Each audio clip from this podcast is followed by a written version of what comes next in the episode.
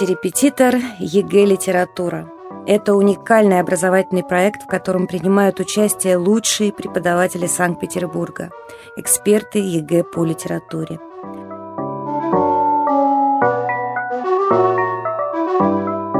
Антирепетитор ЕГЭ «Литература» – это практические занятия по экзаменационным заданиям всех типов.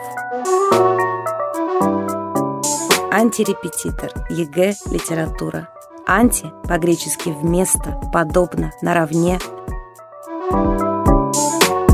Наша цель – помочь лично вам подготовиться к экзамену по самому сложному и увлекательному предмету. Присоединяйтесь, мы с вами. Каждый вторник, каждую среду в 17.10 или в любое время на ваших любимых подкаст-сервисах.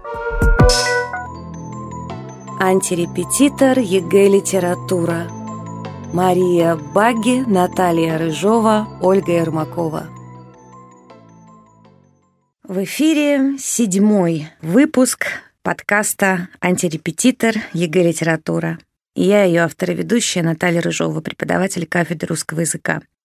Сегодня мы продолжаем нашу подготовку к экзамену по литературе и рассмотрим особенности эпического рода для этого, как всегда, со мной в студии кандидат педагогических наук Мария Баги и преподаватель литературы Ольга Ермакова.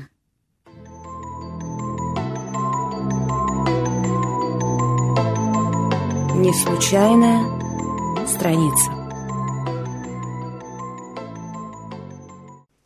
Иван Александрович Гончаров.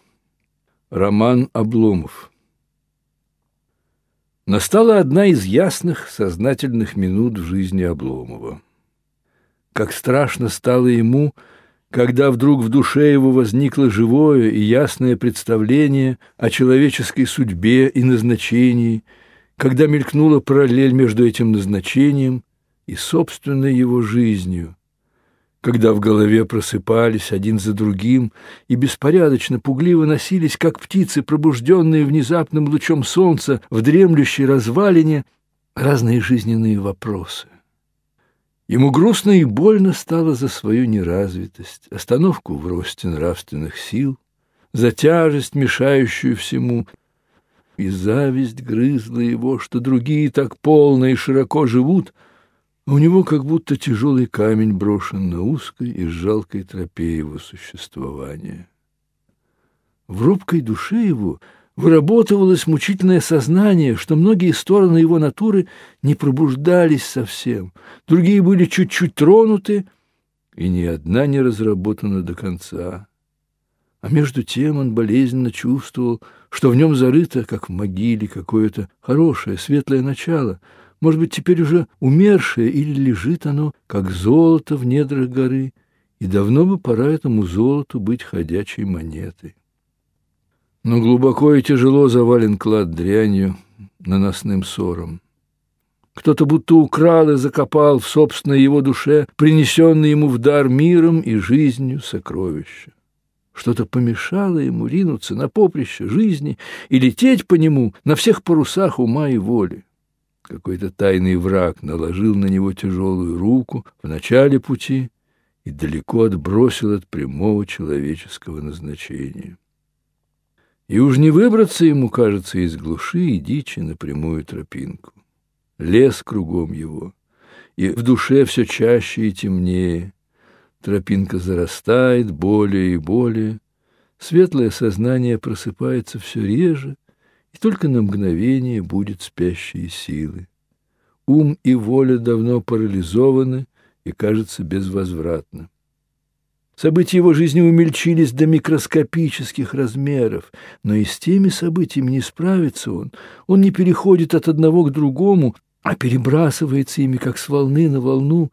Он не в силах одному противопоставить упругость воли или увлечься разумом вслед за другим.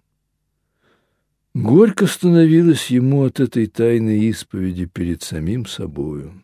Бесплодные сожаления о минувшем, жгучие упреки совести язвили его, как иглы, и он всеми силами старался свергнуть с себя бремя этих упреков, найти виноватого вне себя и на него обратить жало их.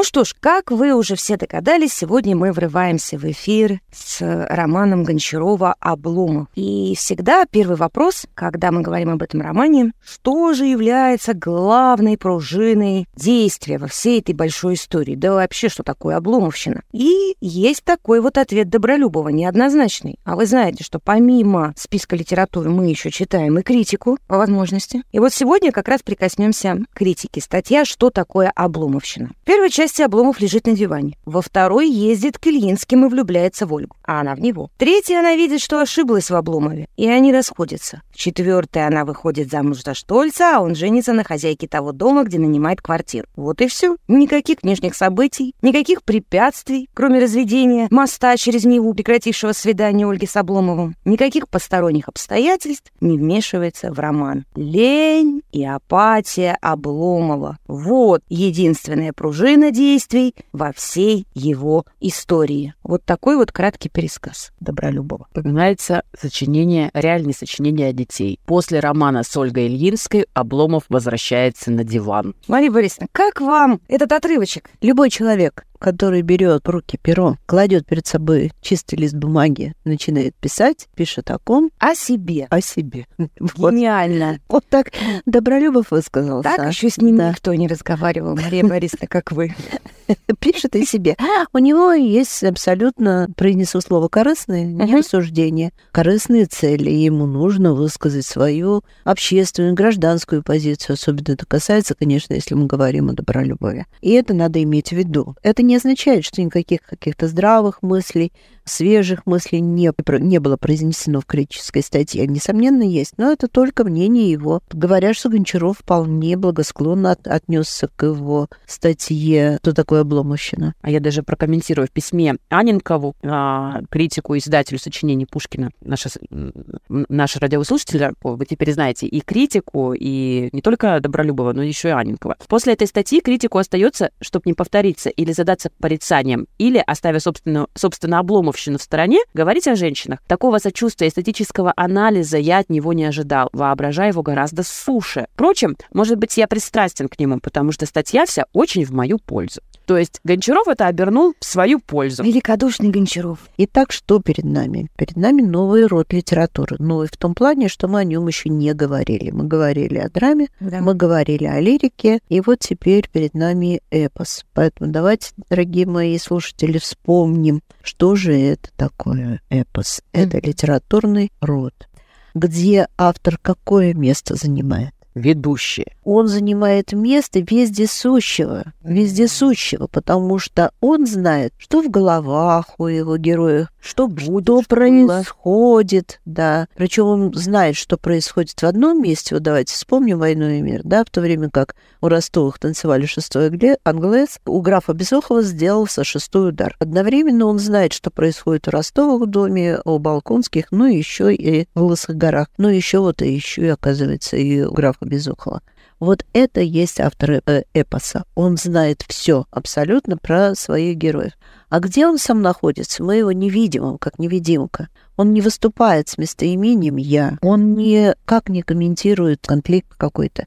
А и поэтому здесь оппозиция автора, мы говорим, судя по каким-то особенностям текста, а мы обязательно должны говорить по оппозиции автора, она обязательно все равно есть. И более того, позиция автора — это ключевое слово критериев когда начинают анализировать произведение, а ребята связаны с эпическим произведением, драматическим, а это в заданиях пятом, четвертом, несомненно, девятом, десятом, еще и в одиннадцатом, в одиннадцатом, это ключевая позиция. Они ни в коем случае не должны наркозить позицию автора. И тут возникает тогда вопрос такой, а как же мы же все равно по-своему понимаем произведение? Значит, надо доказывать возможность той интерпретации, которая у вас есть. А это мы можем сделать только через анализ текста. Потому что если мы искажаем позицию автора, и ее на самом деле там нет, мы ее ни за что не докажем текстом. Поэтому первое, что мы должны делать, помнить, что перед нами не живые люди. Они аналогичны живым людям, но они поступают все равно только так, как их заставляет поступать автор. Как они уже поступили.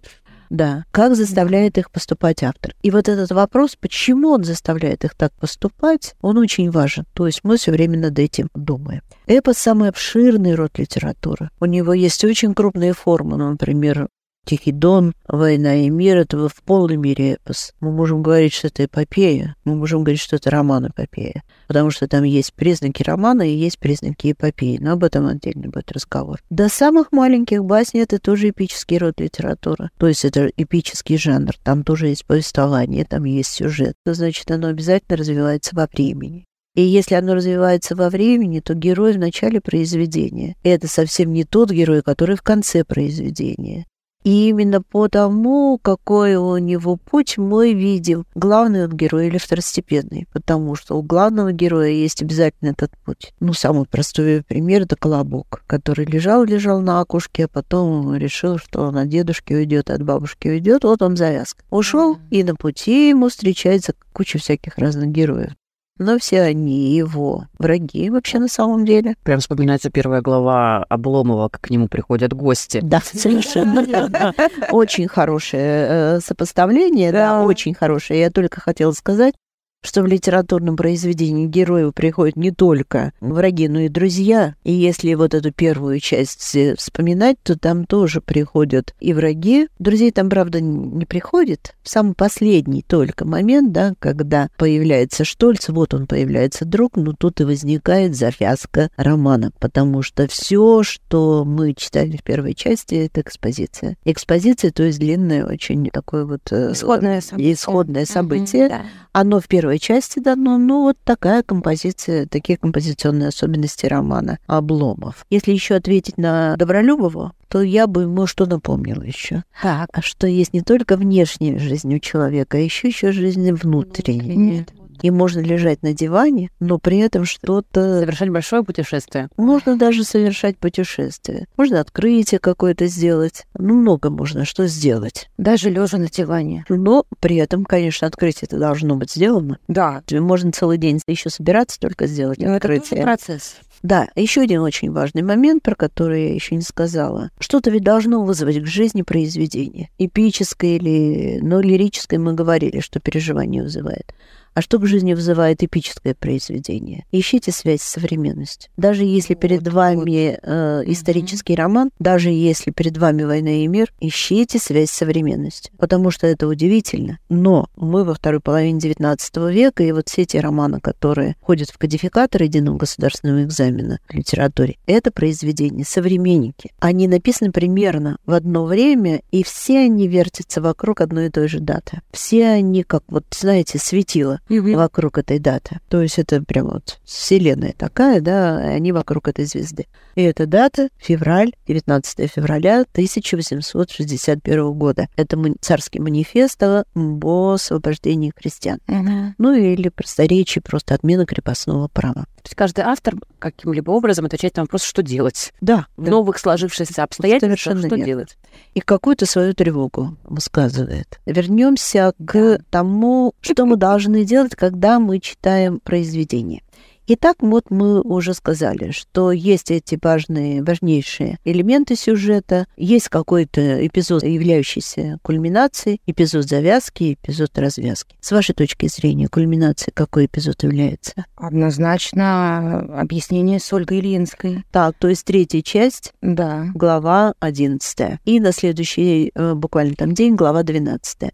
Да, конечно, несомненно, это без кульминация. Без слез читать невозможно, потому что это горестное событие для героев, для Ольги, она, помните, теряет сознание. Горестное событие для Обломова. Мы помним на следующий день, как он просто болен, и как ему Захар подает какой-то сверток, да, и он спрашивает, что это такое, и Захар отвечает, это халат. И вот когда ему подают этот халат, то понятно, что уже нет никаких надежд на а, счастливый исход отношений с Ольгой. Если это кульминация, то тогда где завязка? Завязка — это начало отношений Ольги и Обломова. Начало, да. А это получается пение Ольги, Ольги Костадива. Костадива. Костадива. Угу.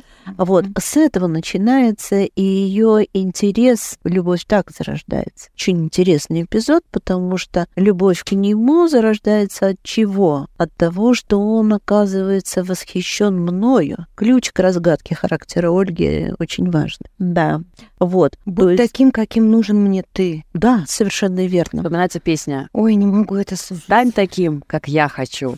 Вот, и э, э, она поет, э, э, она поет, а он плачет.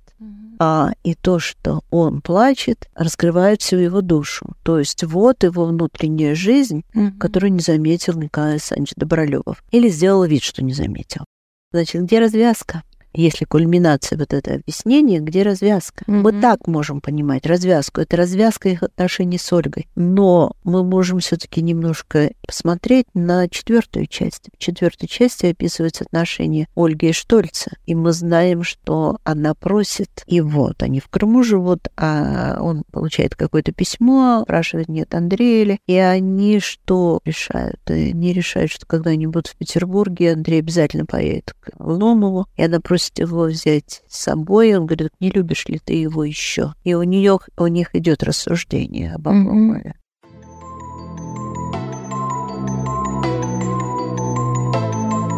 Не случайная страница. «Уж не любишь ли ты его по-прежнему?» — спросил Андрей, шутя. «Нет», не шутя задумчиво, как бы глядя в прошедшее, говорила Ольга. Я люблю его не по-прежнему. Но есть что-то, что я люблю в нем, чему я, кажется, осталась верна и не изменюсь, как иные. Кто же иные?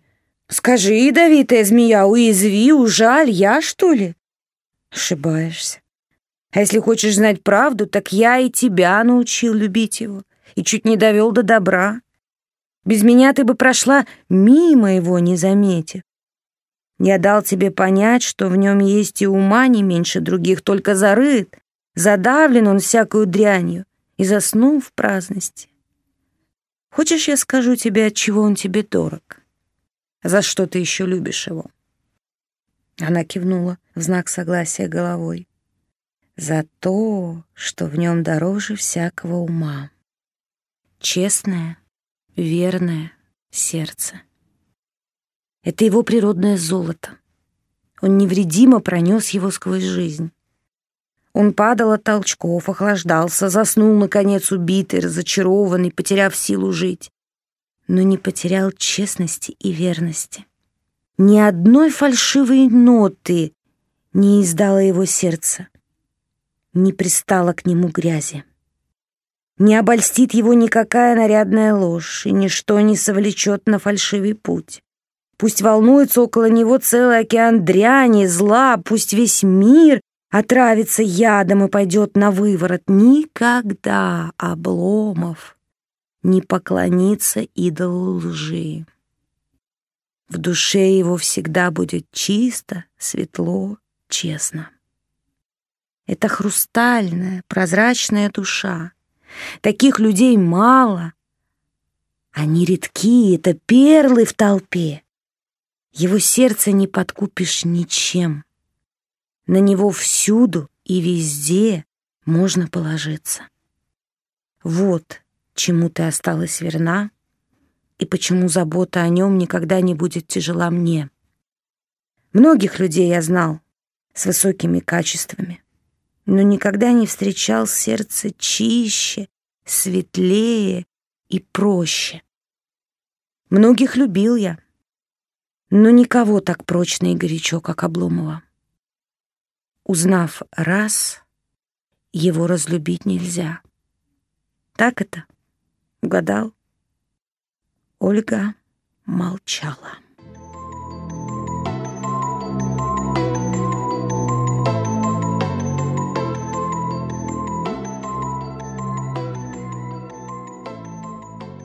И здесь очень важно следующий момент. Отношений уже нет. Вот это очень интересно построено. Но здесь возникает очень важная характеристика Обломова. Помните, о чем там разговор идет? Ты ведь не его любишь, а что ты любишь в нем? И Штольц, вот у ребят такое сочинение, и есть какие черты Обломова ценит Штольц. А и о чем они говорят? Вот этот чудо-человек, этот, этот сын маминой подруги, да, Андрей Штольц, ну во всем удался. А зачем ему вот, ну понятно же, что он Тольцу нужен Обломов. Он же не бросает его никогда. Так, он не бросает, не бросает, это вообще на самом деле он бросил его. Это ведь только случайность, что они приехали и узнали, в каком плачевном состоянии находятся дела Обломова, и что братец Мухаяров и Затертый там уже скоро все приберут к рукам. И вдове ничего не останется, только Обломову. Обломову уже ничего не надо. Вдове Обломова и сыну ничего не достанется. И вот тогда Штольц ведь спохватился и помог. Так вот, он сказал следующее, что ты же верность в нем любишь. Он верен. Верен чему? Чувству своему. Он верен самому себе. Угу. Он верен слову своему. И перед нами, когда мы такие вещи видим, вырисовывается другой человек, который плачет, когда поет Ольга, и которого оценивает его друг совсем иначе, чем оценивают его все те, кто ну, приходит к нему в гости. Поверхностно. Да, потому что а, это ведь помимо того еще, что голубиная душа, оценка такая, да, душа голубя, а голубь какая птица? Святой Дух.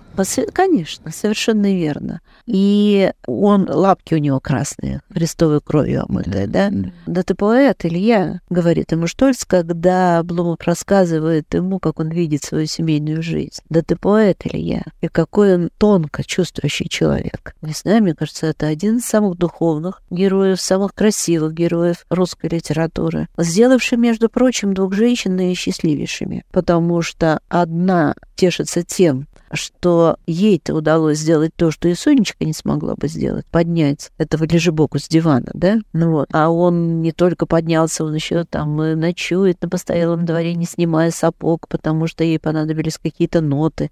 И он поэтому едет в город за этими нотами и не успевает вернуться туда на дачу и ночует где-то в трактире на постоялом дворе вторую сделал счастливой. Почему? Потому что она обрела смысл жизни. И вот как раз Агафья Матвеевна связаны какие-то самые тонкие страницы романа, потому что э, если говорить о любви в литературе, в ее образе показана любовь, которая, ну, может быть, еще у кого показана, в каком произведении. Ну, может быть, это любовь Натальи Савишны в детстве, в отрочестве Толстого. То есть это такая преданность, такая верность и такое полное чувство служения. Это не лакейство и не рабство, а это любовь поистину христианская. Ведь смотрите, это любовь жертва. Ну вот она продает эти свои драгоценности, потому что надо купить ему телятину. Uh-huh. Но даже не в этом дело. Она не бросает Захара после смерти Облома. Она печется о Захаре. И опять одна деталь только, но какая красивая деталь. Когда Захар рассказывает Штольцу, почему он ушел. Вот они встретились, и Захар рассказывает Штольцу, почему он ушел.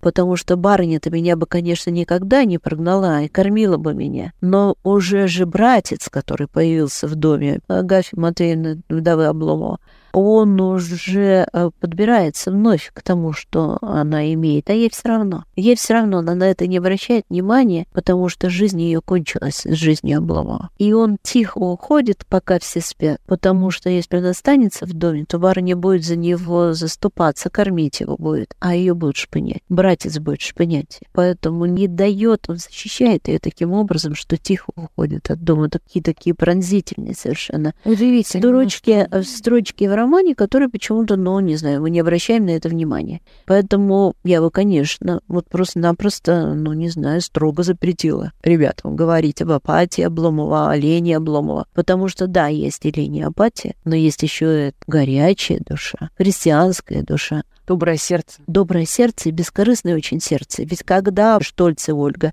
сообщают Обломову о своей любви и решении жениться, как он на это реагирует? Как он на это реагирует? Какой уровень бескорыстия? Вроде сначала что-то кольнуло, да? как люди отреагируют, измена там и так далее, да, недолго там она горевала, горевала быстро меня забыла и так далее. То есть думает о себе, о своей боли, а он счастлив за них, он их поздравляет, он рад за обоих как и за возможно? то, и за ту, которую любит, и за того, с кем дружит. Вот же в каких поступках проявляется его душа. А мне очень нравится, когда Илья Ильич при всей своей бескорыстности, добродушности, как он стоит на защиту Штольца, когда в его присутствии о Штольце говорят плохо. И этот Совершенно верно. человек Тверд духом, конечно. и верен своему другу. верен другу и честен всегда. Вот он хоть раз солгал, вот у него нет лжи совершенно и нету корысти. Теперь, конечно, давайте-ка обратим внимание на экспозицию, потому что экспозиция нам объяснит самое поведение Бломова, позицию Гончарова в описании этого поведения. Он говорил, что он не любит эту экспозицию, что если бы он заново писал, то он бы переписал.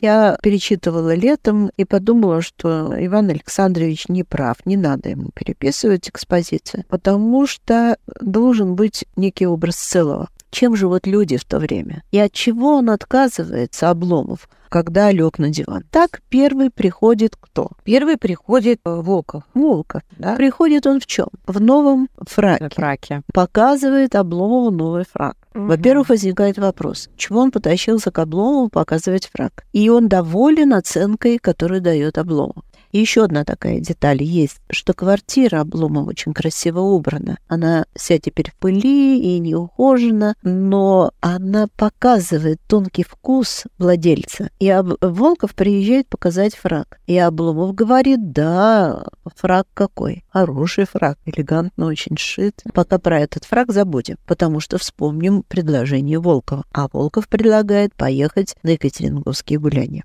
Во-первых, мы точно знаем, что роман начинается 1 мая, потому что Екатеринговские гуляния были 1 мая. Но он говорит, что там свежо еще, он не поедет. Чем соблазняет его Волков? Знакомством. Да, совершенно верно, что есть место в экипаже у Лиденьки.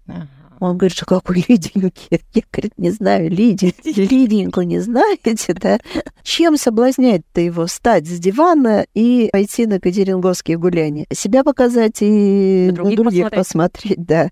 На других посмотреть и проехать в экипаже у Лид- с Лиденькой, потому что там есть одно место свободное. Потешить свое самолюбие, Самолюбие, тщеславие, да. Потому что, чтобы потом можно было сказать, что он в одном экипаже с Лиденькой ехал. Кто такая Лиденька? Ну, не знаю, мне кажется, что, может быть, сейчас какой-нибудь знаменитой балериной, допустим, в одном за одним столом пообедать, не знаю. Блогершей. Не знаю. Знаменитый. А, Вот это как-то С это. миллионом подписчиков. Далее приезжает Далее судь... Судьбинский. Судьбинский. И Да. вот тут чуть-чуть сердце-то его так дрогнуло. Почему?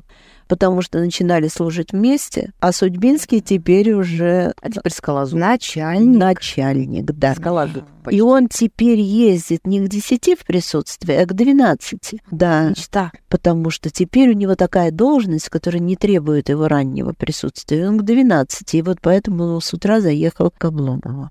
И вот Обломов-то тут немножечко так э, загрустнул, да, потому что начинали вместе, а вроде бы как у Обломова больше было шансов, а вот Сунипинский уже, и он совершенно бескорыстно, радостно говорит, заезжай ко мне, по этому поводу шампанского выпьем. И Судьбинский говорит, что это не получится, потому что ему надо сначала в присутствии быть, а потом правило такое, что начальник приглашает обедать. И если начальник приглашает обедать, то отказаться уже нельзя. Кто говорит о свободе какой-то? Если начальник заставляет, не заставляет, а приглашает, а отказаться нельзя. Так о какой свободе можно говорить? Причем он вроде как не заставляет, но человек не может отказаться Рабство. И поехать к другу, выпить шампанского по поводу своего назначения. Кто свободен-то из них? А Обломов отказывается и от рабства. Он говорит, так Неволе. ладно, ты после обеда приезжай, кофе попьем, и закуски у него там будут. Говорит, нет, я же поеду обедать, и я не успею сделать, мне там надо будет какую-то бумагу написать. И Обломов сдается. Он- говорит, да, да что, это жизнь, спрашивает он дальше себя. Жизнь, что ли это? Жизнь какая? Что я Себе не принадлежу. себе не принадлежу, не могу даже вот шампанского с другом выпить. Потом приезжает Литератор Пенки. Пенки. И дайте мне Да. человека. Пенки. Дайте Да, мне дайте мне человека. И литератор Пенкин опять тщеславится чем? Что у него вышла статья, и вот тут Обломов опять удивляется. Чему тут радоваться? Вы что такое написали, да? О чем вы написали? О свободе женщины там написали, да? А, а где человек? Пустые публицистические какие-то там статейки. Шум из не ничего. понимаешь, шум из ничего, совершенно верно. Пустословие. Дальше приезжает Алексеев. А этот как живет? Это зачем приезжает? Ни кожи, ни рожи. А этот приезжает просто, чтобы время отбыть. И, наконец, появляется Тарантьев. И мы все время про него забываем и думаем, что вот у нас два главных героя. Обломов и Штольц. А почему мы Тарантьев. Тарантьева-то забыли? А Тарантьев какой выразительной фамилией он нага- награжден автором. Тарантьев. То ли Таранту, то ли на Тарантул. Таран идет, то ли то и другое, и на Таран идет, и Тарантул, А то на есть самом деле кровопийца. Таранька на самом деле это, конечно, зловещая очень фигура. Да. И не только потому, что он натурально обирает Обломова, вспомните это. Тут сыр дорогой заказывает, э, и вино дорогое заказывает. А еще же это в будущем, я уверена, что эта мысль была у Гончарова. Кому достанется Россия? Ведь мы же недаром говорим, что надо всегда оттолкнуться от, от тех современных реалий, в которых создавалось произведение. Кому достанется Россия? Обломова уже не достанется, дворянские гнезда исчезают. С этим садом. А какое сердце не дрогнет русское, да, э, читая эти картины, от этого семейного единения, Идиллия. эту матушку, которая смотрит на своего ребенка и говорит, что глазки нездоровы, значит, это повод не ходить в школу. Не знаю, какой у вас, у нас дома это был, потому маму каждый раз вспоминаю. Глазки нездоровы, поэтому надо пропустить школу. Это очень знакомо, между прочим. Но какая горячая любовь сквозит в ее молитве, когда она рядом ставит его с собой, и они молятся о всех этих приживалах, которые у них там дома живут. И как душа Обломова проявляется, когда он весь затрепетал, увидев во сне умер, давно умершую мать, и две слезы выкатились у него из-под век. Вот ведь кого рисует Гончаров. Так почему с таким удивительно хорошим человеком произошла эта трагедия? Вот ответ. Вот это сон Обломова, конечно, потому что этот живой, очень умный, очень подвижный мальчик, не забывайте, он университет закончил. И он Мгм. начал трудиться. И с такой довольно-таки серьезной иронией э, Гончаров вспоминает все эти сказки про Василису э, Кирбитьевну и про то, что все само делалось. Про этот рай климата, который жил Обломов, что там вовремя наступало лето, весна, зима. Вот и вырос такой человек. Такой да? замечательный Такой замечательный, такой беспомощный в этих новых реалиях. несомненно, гибнущий. И самое страшное новое этой реалии, это, конечно, Тарантьев. Это Тарантьев, потому что посмотрите, как прямо на глазах у Обломова, который просто не подозревает даже, что так можно. А почему он не подозревает, что потому так что можно сделать? на это. Потому что он не способен Чистому на это. чисто. Чистому все чисто. И он, конечно, никакой лжи и опасности не предвидит, не замечает, не принимает во внимание, потому что для него она просто не существует. Этого бесчестия, когда тут прямо так, как модно Мгм. сегодня говорить, многоходовочка такая, да, едет туда человек, чтобы вроде бы как помочь хозяину, описать и так далее, на самом деле все прибрать к своим рукам. Вот тут уже юрист появляется, юрист-консуль, что у нас прямо так вот в литературе в мертвых душах. Здесь юрист э, у Булгакова появится, который придаст законность всем этим действиям. Ведь это только случайность, в общем-то, спасает Штольца случайность. Потому что не приять вовремя Штольц, так бы все и случилось, как захотел бы Тарантьев. Какие мы должны сделать рекомендации ребятам, какие эпизоды прочитать? Естественно, что кульминацию это объяснение «Люби с Ольгой» — это третья часть, одиннадцатая глава. И, конечно, обязательно тринадцатую главу надо прочитать. А вот мы можем считать, что здесь именно развязка, если говорить об отношениях э, с Ольгой.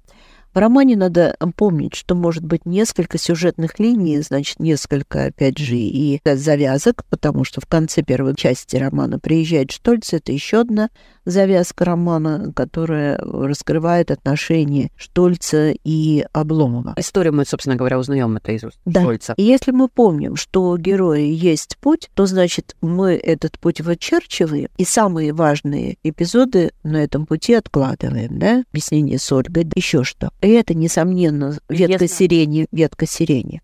Потому что она является символом, да, неуклонного движения времени. Вот mm-hmm. она была такая возвышенная, душистая.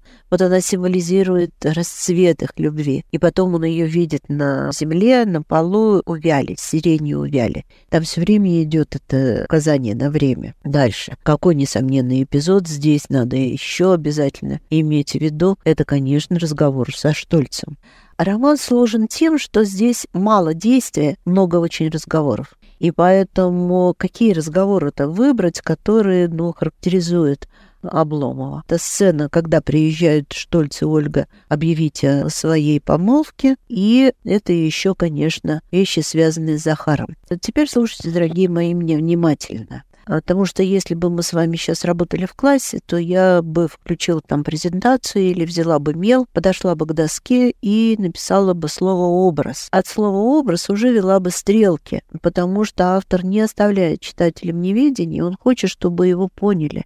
А раз он хочет, чтобы его поняли, он дает подсказки читателю. И подсказки эти содержатся в очень-очень многих элементах, благодаря которым создается образ. Ну, например, в имени. Имя героя чрезвычайно важно. Не надо думать, что остался этот принцип говорящих фамилий. Нет, говорящие фамилии ушли с классицизма. Однако любое имя чрезвычайно значимо надо его значение как-то из контекста улавливать. Uh-huh. Но вот мы видим Илья Ильич Обломов. Нету резких звуков, мягкие звуки, да, опять же, нету ничего там рычащего. Л. Да, Илья Ильич Обломов. И все таки Илья Ильич, ну, Обломов. То есть совершенно очевидно какой-то облом. Обломок прежней жизни. Да, обломов, облом прежней жизни, совершенно верно так же, как, допустим, Андрей Иванович Штольц или там Тарантьев или Ольга Ильинская, обратите Которая внимание, она ему должна... А потом да. станет Штольц. А потом станет Штольц, но изначально она Ильинская. Совершенно.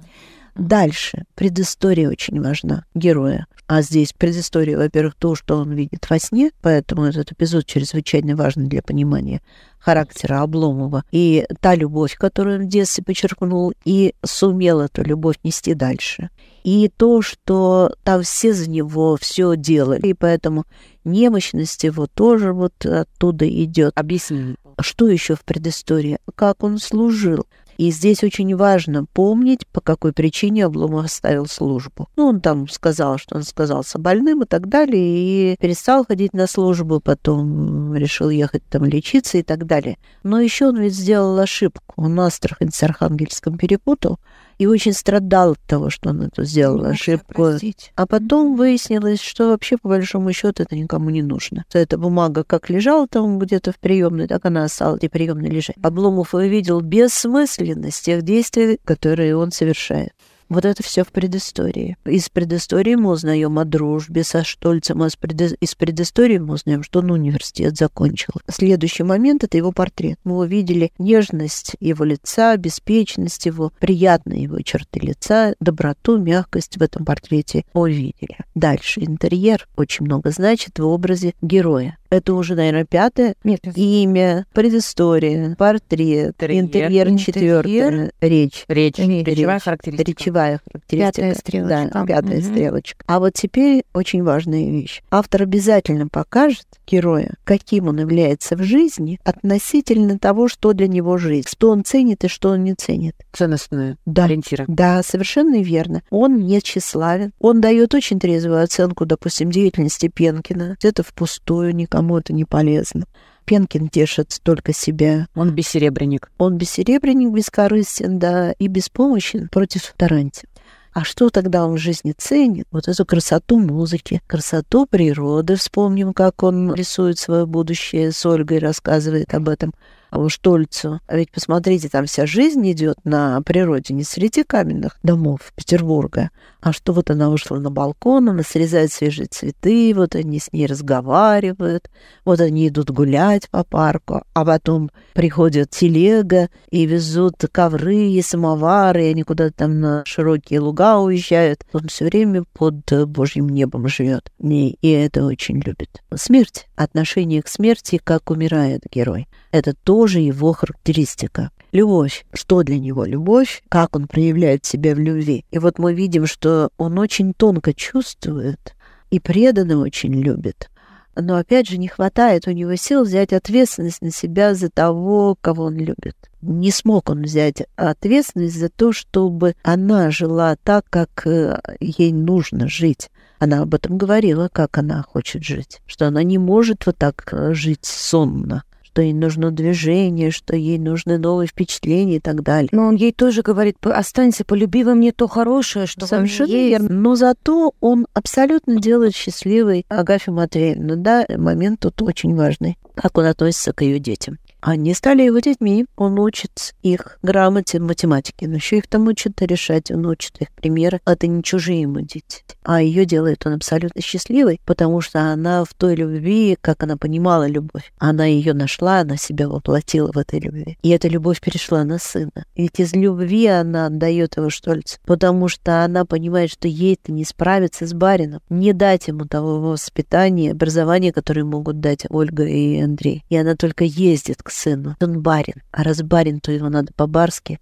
воспитывать, а я не могу. Она еще такая святой человек русской литературы. Это любовь. Так, смотрите, еще раз напоминаю. Жизнь, смерть, любовь. Природа. Ну, о природе мы уже говорили. Природы здесь очень много она, конечно, проявляет душу Обломова. Искусство. Пение, каста дива, конечно. Кто же еще плачет? Андрей оценивает пение Ольги, как он оценивает любой товар, как он умеет это делать. Он оценивает ее голос. а, Тактико-технические характеристики. да, Обломов слышит душу, да, и ему нужна душа Ольги. Они друг друга могут понять, потому что это вот такие тонкие души, э, для которых так важна музыка. Искусство.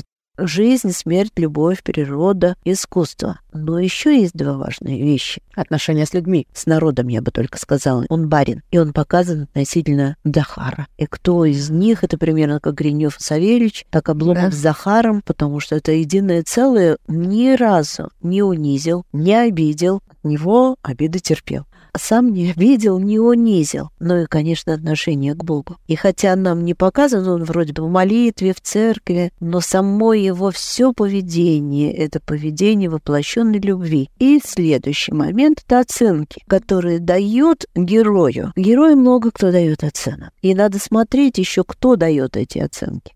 Потому что Тарантьев дает одну оценку, так в глазах Тарантьева Обломов просто, ну, дурак, так скажем, да? Но еще Штольц дает оценку, а он говорит о верности. Он говорит о глубинной души Обломова, он говорит о том, что Обломов поэт.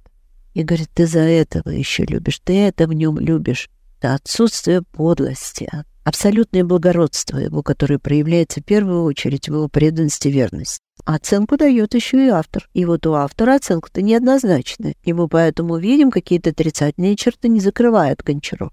И об этом довольно-таки иронично пишет и жестко. И, наконец, самооценка. Не забывайте, самооценка. Обломов к себе беспощаден. Ну вот послушайте эту самооценку, которую Обломов выносит себе. И как беспощаден по отношению к нему автор, как герой сам по отношению к себе беспощаден.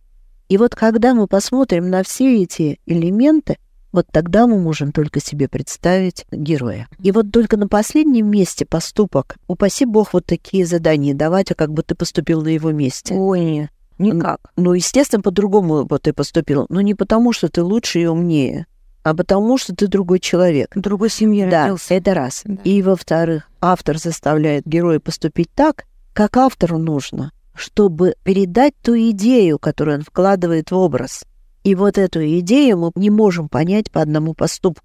Мы можем понять только по всему кругу этих элементов. Образа. И мы вот эти элементы выстраиваем по кругу. К ним ведем стрелочки от автора к читателю. Но мы можем ввести и обратную стрелочку, указывающую на обратный вектор движения, от читателя к автору. Читатель заметил вот такую деталь в портрете. Ну, халат, например, да? Мгм. Деталь, потому что одежда — это деталь, портрет. А почему такая деталь, вот этот восточный халат, и почему вновь этот халат появляется? И это уже движение к пониманию автора. Вот он заметил слезы, которые описывает автор, когда Обломов слушает Каста Дива. И это тоже движение к позиции автора. Вот он заметил этот внутренний монолог, который мы сейчас услышали. И это тоже движение к автору, от читателя к автору. И вот это такое челночное движение получается.